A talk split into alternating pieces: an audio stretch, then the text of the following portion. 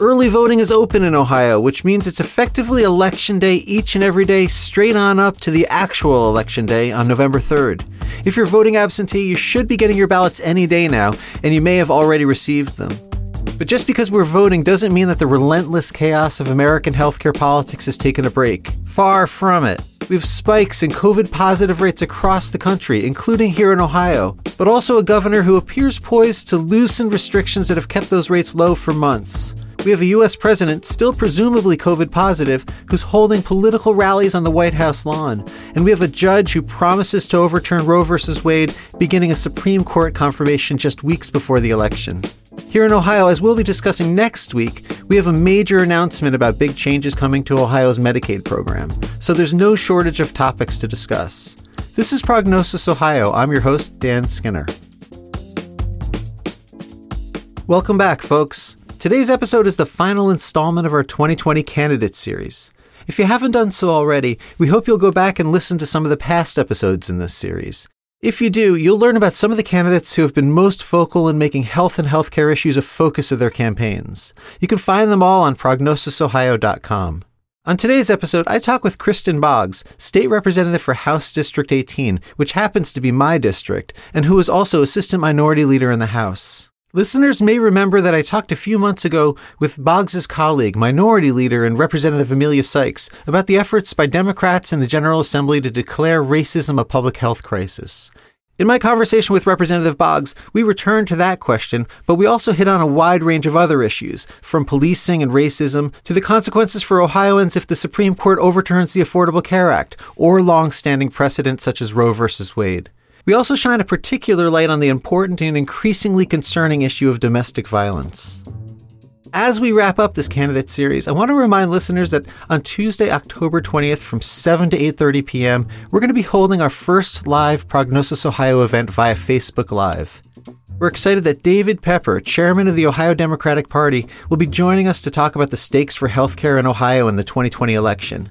We'll also be talking about the state of reproductive politics in Ohio with Susan Tebben of the Ohio Capital Journal and Jacqueline Serpico, a JD candidate at the Moritz College of Law at OSU and an advocate for reproductive rights. In addition, we'll be inviting some past guests from the show, including a range of candidates who we're hoping will stop by and give us an update on their campaigns as we approach Election Day. To be in the loop on all of this, like us on Facebook or reach out by email at prognosisohio at gmail.com if you'd like to find out how to join the event. Oh, and the first 20 visitors to log into the event will get a free Prognosis Ohio t shirt.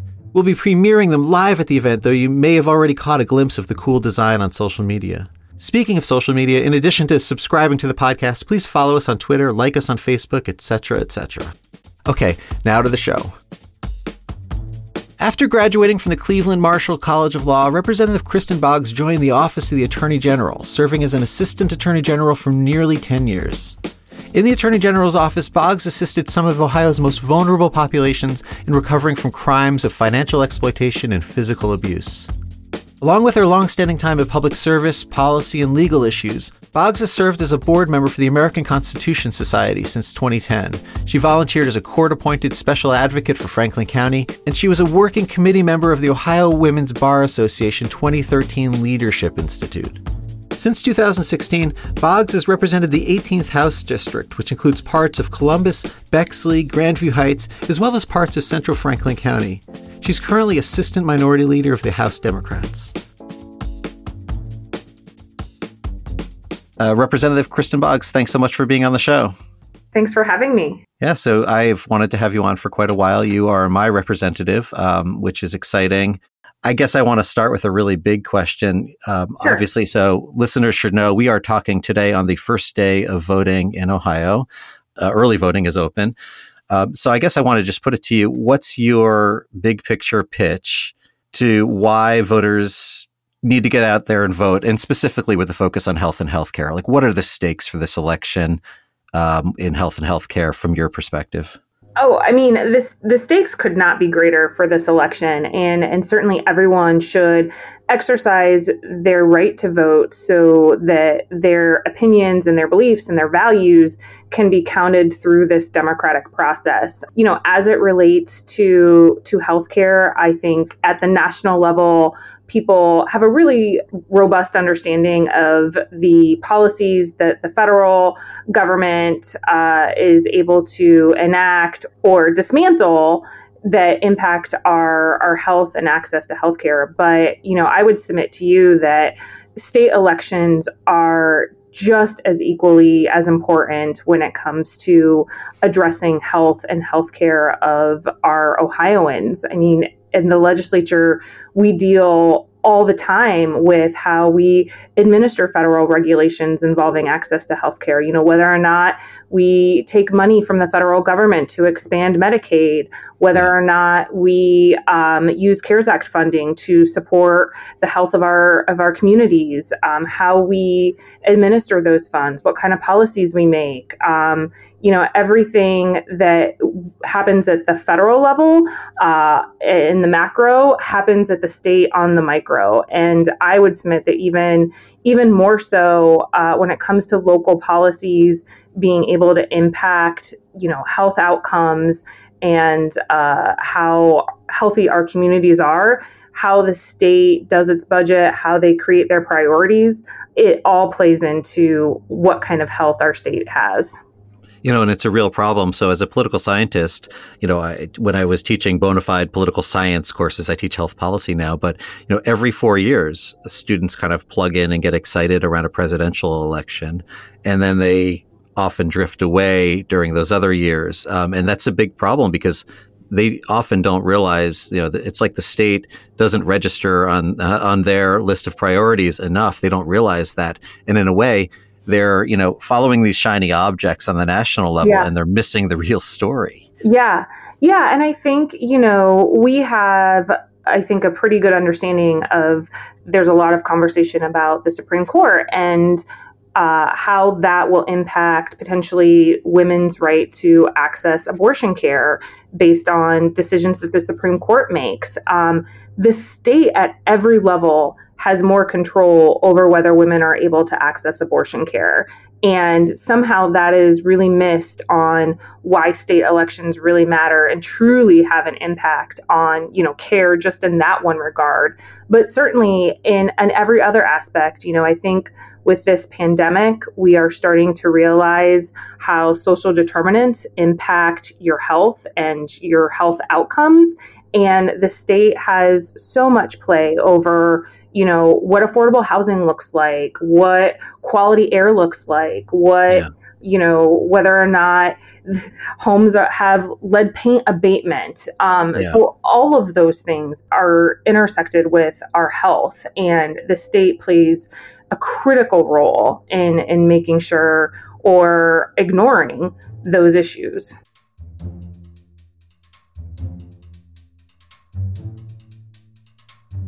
So you you kind of hit on an issue that I was going to get to. Let's turn to it now, then, because um, there's a few of them that are just right in front of us. You know, with the death of Justice Ginsburg, uh, a woman's right to choose is certainly um, hanging by a thread on the federal level. Um, yeah. We now know that the nominee who's being considered uh, is on record.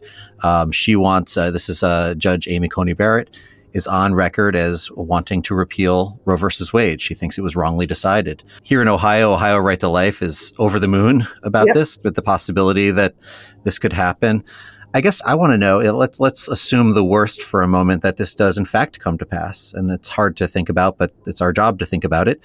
Um, what can happen on the state? And I'm also keeping in mind, I mean, you're the assistant minority leader in the Ohio House. Mm-hmm. And minority parties don't run the show. but what can you do? What can we do? And what conversations should we all be having on the state level to kind of prepare for this eventuality? Well, First, I'm not going to say that I think it's a foregone conclusion that this is going to happen. Right. This was a thought experiment more than anything because, uh, you know, preparing. But yeah, I, I, I your point. But I think that, you know, to, to your point, you know, what can we do to make sure that we are um, fighting back against these encroachments on women's right to choose, whether they're coming from, um, you know, who we're appointing to the Supreme Court or whether they're coming from the Ohio legislature itself. And, you know, first and foremost, we have to end gerrymandered districts. and that's on the table this year. That is going to um, be one of the first things that this legislature does in 2021. And I will tell you that electing Democrats this year and at least getting us to the point where we are not in the super minority will have an impact on the process for um, doing those redraw of those lines. Additionally, you know, our Supreme Court elections this year are really going to impact our ability to draw fair districts uh, next year. And so that is absolutely number one, the first thing we need to do to make sure that we have a Supreme Court bench in Ohio that's elected and we have a General Assembly in Ohio that's elected that reflects Ohio's values. And I think once we can make sure that that is intact, then we have a good guard to make sure that these extreme uh, policies that encroach upon women's right to choose will not be able to be successfully brought in Ohio. Yeah, Roe versus Wade is one of those issues that, even though, as I mentioned, Ohio Right to Life and, and some of your colleagues in the legislature and, and certainly the governor uh, are not, you know, supporters of abortion rights, that actually it's pretty popular. I mean, there, there's a majority of people, even in Ohio, who, you know, even if they have mixed views about where to draw the line and exactly what the law should be, they support a woman's right to choose on some level in yeah. a way that doesn't get reflected. And that's what gerrymandering does, right? Yeah. Is it, it makes things less democratic. Yes, no, that's exactly it. I mean, I think that, you know, it, it's like any other issue. There's a spectrum of where people fall. And there are certainly some people in Ohio who don't believe that there should be any exceptions to abortion. Majority of Ohioans believe that there should be some exceptions and some reasonable timelines. And then there are people who sh- believe that um, it should always and only be up to a woman and her doctor to have access to that type of care. And I will say the majority of Ohioans think that there should be an exception for rape and incest, um, that there should be an exception for a, a non viable fetus, that there should be an exception for uh, mental health and uh, life of the mother. And so, you know, when we talk about where the legislature is on these issues, you know, one of the things about when we passed the six week ban uh, in Ohio, I stood on the floor and I shared a story of when I was working at the Ohio Attorney General's office. Uh, we had a crime victims claim of a 13 year old girl. I can't even call her a young woman because you are a mm-hmm. girl when you are 13, became pregnant through rape. She would have delivered the baby when she was 14, and she didn't know if the person that she conceived the child with was her father or her brother because they had hmm. both been raping her for years. Now, that is an exception that I cannot walk down the street and find many Ohioans that don't support her right to end that pregnancy if that is her choice. And the legislature act they voted against that. They acted as if that should not be uh, an exception, that that should not be a, a viable exception to the six week ban. And, you know, we lost that battle on the floor. And I think that that is really reflected of, you know, how bad gerrymandering is in Ohio when you have this legislature that can just enact abhorrent legislation and and get away with it because they are never in fear of losing their losing their races and not being reelected. Yeah, there have to be stakes for the policy positions you take as a legislator, and gerrymandering makes it really hard. I mean, right now we're looking at a few races potentially that could flip in Ohio that a yeah. lot of great candidates are working hard. A lot of them have been on this show and care a lot about health care. Yeah. But it is unfortunate. I mean, in 2016, uh, I'm sorry, in 2018, if we didn't have a gerrymandered state to this degree, probably uh, you'd even be closer to breaking that supermajority. Oh, for sure, for sure. So uh, you are the assistant minority leader. We've also spoken with your colleague, uh, leader Sykes. Yeah. Um, uh, when when you are when the Democrats uh, were talking about this declaration of racism as a public health crisis. Right. Um, you know, I'm here in Grandview. Our city council, you know, w- was able to pass through um, a similar resolution, and other municipalities have. We have not been able to do this on the state level. Right. Um, I wanted to talk a little bit about that and some components of how that you know, I mean, that's that's not gone. That's still an important issue. People are still yeah. out there talking about it. But um, you know, what are some of your priorities with that, and how do you see that being an important issue in the campaign? Just the inability to even declare this thing uh, that seems so obvious to so many um, right. to be important. Right. So I think you know I, I certainly feel for my colleagues that have been um, you know, fighting for this issue for for such a long time, and it's it's an acknowledgement of where we are at in society right now. Um, you know, we've received some pushback that, you know, merely declaring racism as a public health crisis, you know, what does it do? What does it actually uh, contribute to having better health outcomes for our minority populations? But it is it is the first step in acknowledging what part of the problem is, and it's been really discouraging that there are many of our colleagues in the legislature that just don't even want to have the conversation about race and the intersections of health. And i think you know for for a lot of us we can very clearly see that you know racism has a significant interplay with social determinants that have negative health outcomes. So, you know, it plays into what your socioeconomic status is, where your housing is, what kind of air quality you breathe. What is even more frustrating, though, is what we know from just looking at the data that racism has a role in negative health outcomes regardless of economic status. You know, we know that black mothers regardless of income are four times more likely to die in childbirth than white mothers. Mm-hmm. And until we can acknowledge that this is just about intentional or unintentional biases that we don't fully appreciate or understand, we can't really do work to solve that problem.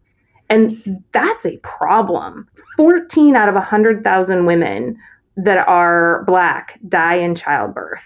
Yeah. Yeah. It, that is unfathomable to me in the United States. It should be zero.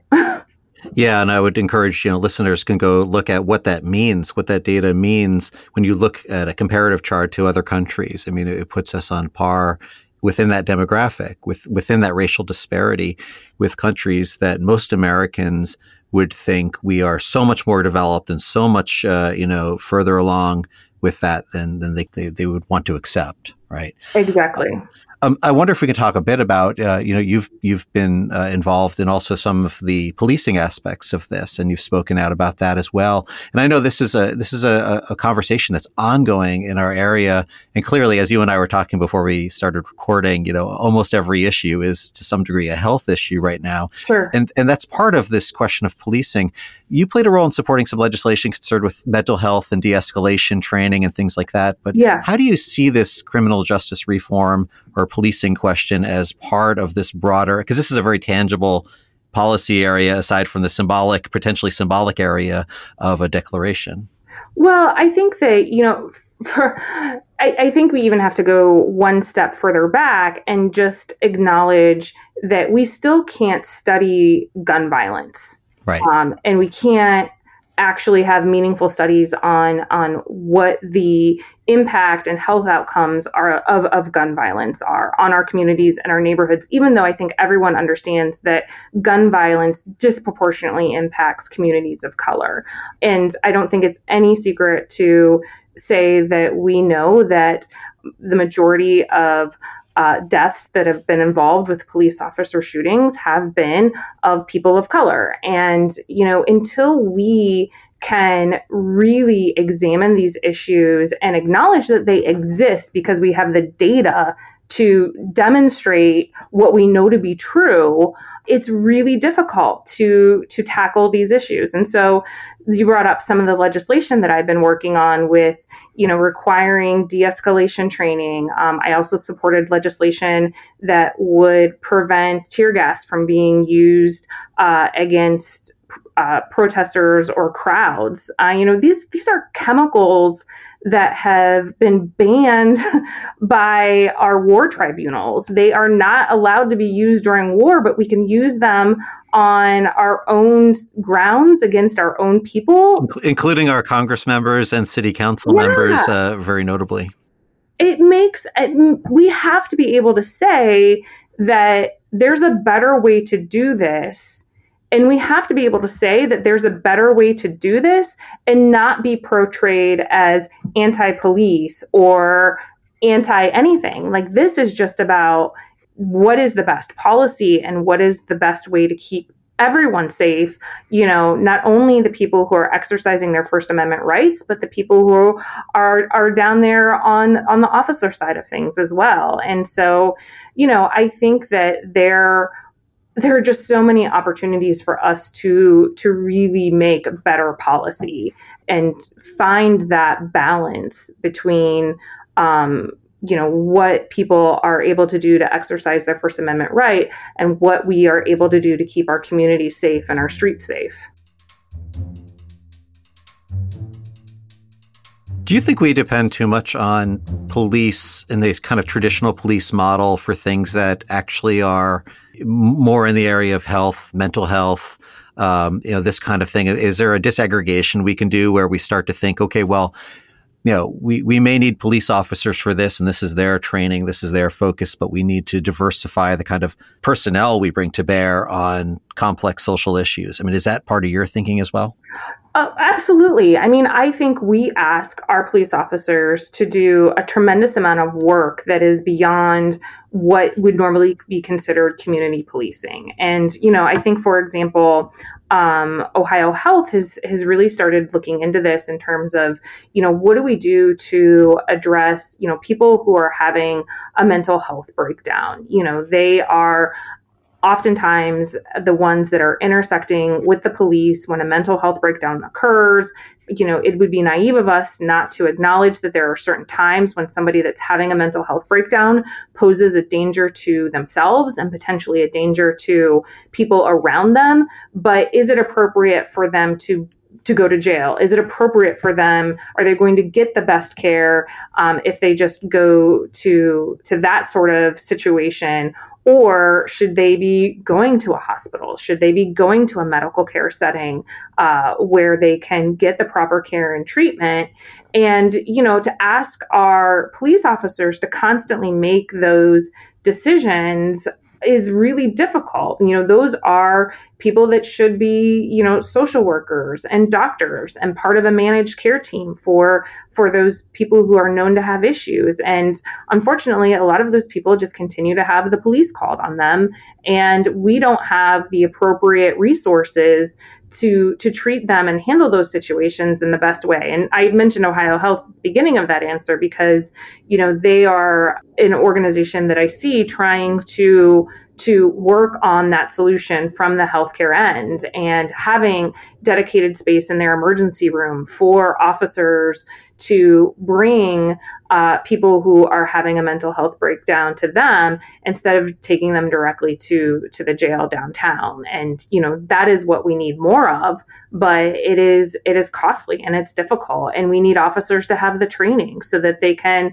identify when it's appropriate to take someone to a specialized ER that can handle their case versus taking them downtown and booking them in jail you know, like so many things that we've talked about on this show and that I teach, you know, in my capacity as a, a medical school professor, it requires a, a, different way of thinking too. I mean, I think that I've seen this with the opioid issue, for example. I've talked to sheriffs who have said, you know, I had to learn how to be a different kind of sheriff. I mean, the things yeah. they were taught in, you know, their formal training are, are not the things that uh, they need to address this issue. And in a way, uh, there's a, a, a, kind of moment where they have to think differently about what it even means to be something like a law enforcement professional. Just like physicians are learning things, and uh, and other teachers certainly have had to learn this over the years as well.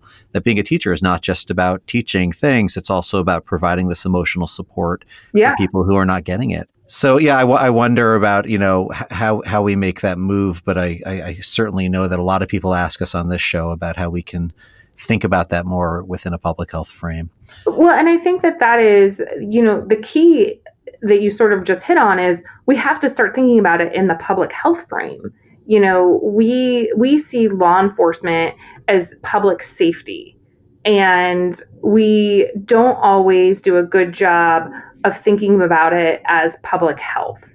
And what I think, you know, this pandemic and this social unrest that we've seen throughout the pandemic has I think highlighted is that there's so much interconnectivity between public safety and public health and having the the right person to triage that particular issue is critical and and helping to have a better outcome. Yeah, and certainly, uh, as we've seen, public health has become uh, fairly politicized. We have the well-known stories here in, in Ohio around, you know, Director Acton and trying to have a full-time uh, permanent replacement in that position. Um, and hopefully, one of the things we can do over the next couple months is also tone that down a little bit and think about what it is we need to do. Yeah, yeah.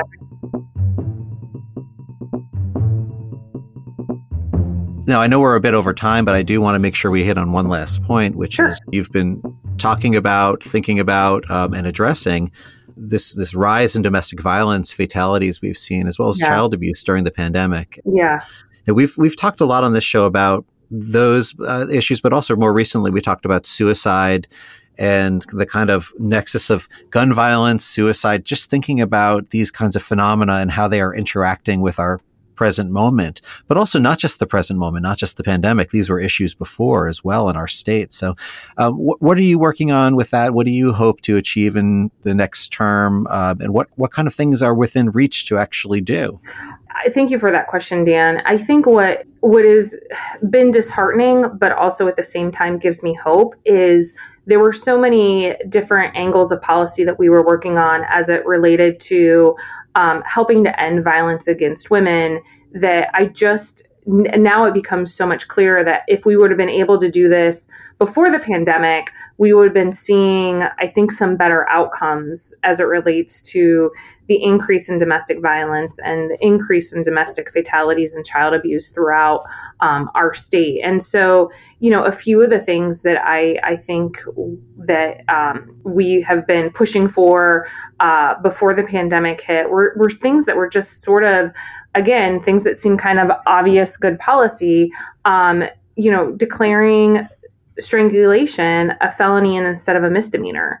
You know, we know that a woman who is strangled is seven times more likely to be killed um, by the person that's abusing her. And had we done that before this pandemic, I believe that we would have been able to separate more permanently some of these offenders that are continuing to abuse and administer physical violence against their partners. Um, and unfortunately, uh, we've been slow to the call to do that. We're one of the last states to recognize that uh, strangulation should be a felony.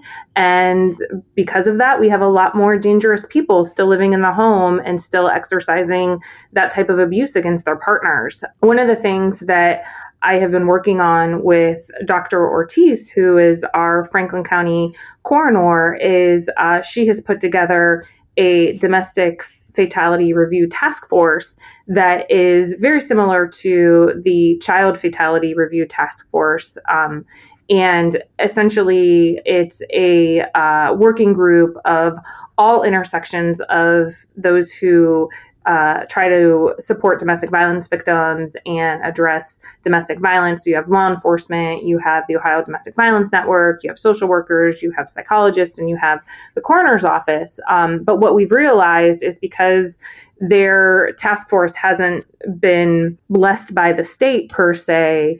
Um, they can't really share information because as soon as they share information, they give up their privilege of keeping that information confidential from the public. And mm. so, if you have a law enforcement officer that has an ongoing case, that has um, someone who's known to be violent against women, he or that officer can't necessarily share that information without it becoming public. And so we're trying to legislatively give them the protections that they need so that they can uh, meaningfully share information with each other to take a group approach to addressing these issues. And so that's been the most latest thing I've been working on. But as October is Domestic Violence Awareness Month, I think it's important for us all to sort of acknowledge and recognize how hard it has been um, for survivors of domestic violence to to have endured this pandemic and this quarantining and this isolation um, with potentially having to share custody or share housing um, or share resources with someone that has been abusing them. I just I can't imagine um, how much this pandemic has exacerbated that anxiety and that stress and that violence for for those women. In so many ways, it's it's kind of put under a, a microscope, but also magnified uh, problems that were simmering already, that were exactly. already out there. I mean, I think about, you know, there's two different sides of the same coin here loneliness during the pandemic and isolation, and then the phenomenon you're talking about, which is being uh, subjected to domestic violence and kind of being stuck, right, in, in those situations. And I, I think you know, uh, we, we are we've only started to realize the long term consequences of of what we've been through. Well, and I think, you know, it's also really important to acknowledge that this pandemic has been particularly devastating for women's economic security. I mean, this is the uh, first economic downturn we've had in 50 years where more women have lost their jobs than men. You know, in the US, I know we have 1.5 million women that have been laid off since February versus 9 million men. Um, and it's not even just the layoffs, it's the fact that when you look at those jobs that women have lost because of the, the pandemic, nearly about 60, 65% of that workforce comes from the 40 lowest paying jobs in the United States. And so when you have that economic devastation for women, that not only makes them vulnerable for losing their health care and not being able to to have secure housing but it it really pushes them back to unhealthy relationships people who may have abused them in the past that in and of itself exacerbates what we're seeing in the domestic violence space because when women don't have options and the only um, source of support that they can turn to is someone that has violently abused them, sometimes that's the decision that they're forced to reconcile. Yeah, well, I mean, these are um, you know, amazingly important issues, and sometimes when I when I'm on the show, I feel like it's so important to call attention to these challenges, to these really just horrible situations that so many people are in. Um, but I also, you know, try to at least find some like I'll say silver lining for lack of a better term, but something we can look to to be hopeful. I mean, obviously, on a day when voting opened in our state that's kind of what we have. We have yeah. this possibility of, of doing better and, and, and um, dislodging some of these, these forces that you've kind of pointed to. But also, there are some very concrete things you've talked about there that are doable even in this political climate. So I think it's really important for legislators to keep finding those things. No, I think I think we can bring it back full circle to uh, the beginning of this conversation when we said this is exactly why it's important for everyone to exercise their right to vote and have their voice heard this year. You know, I find that every election we are prone to saying this is the most important election, but really this is the most important election. Right if right if, if you want to make fun of that statement then tell me which one's more important and get into some details. Exactly Representative Kristin Boggs, I want to thank you so much for taking time to chat, and um, we look me. forward to talking forward as we as we go into the next year. Well, appreciate uh, you inviting me to be here today, and um, look forward to further conversations.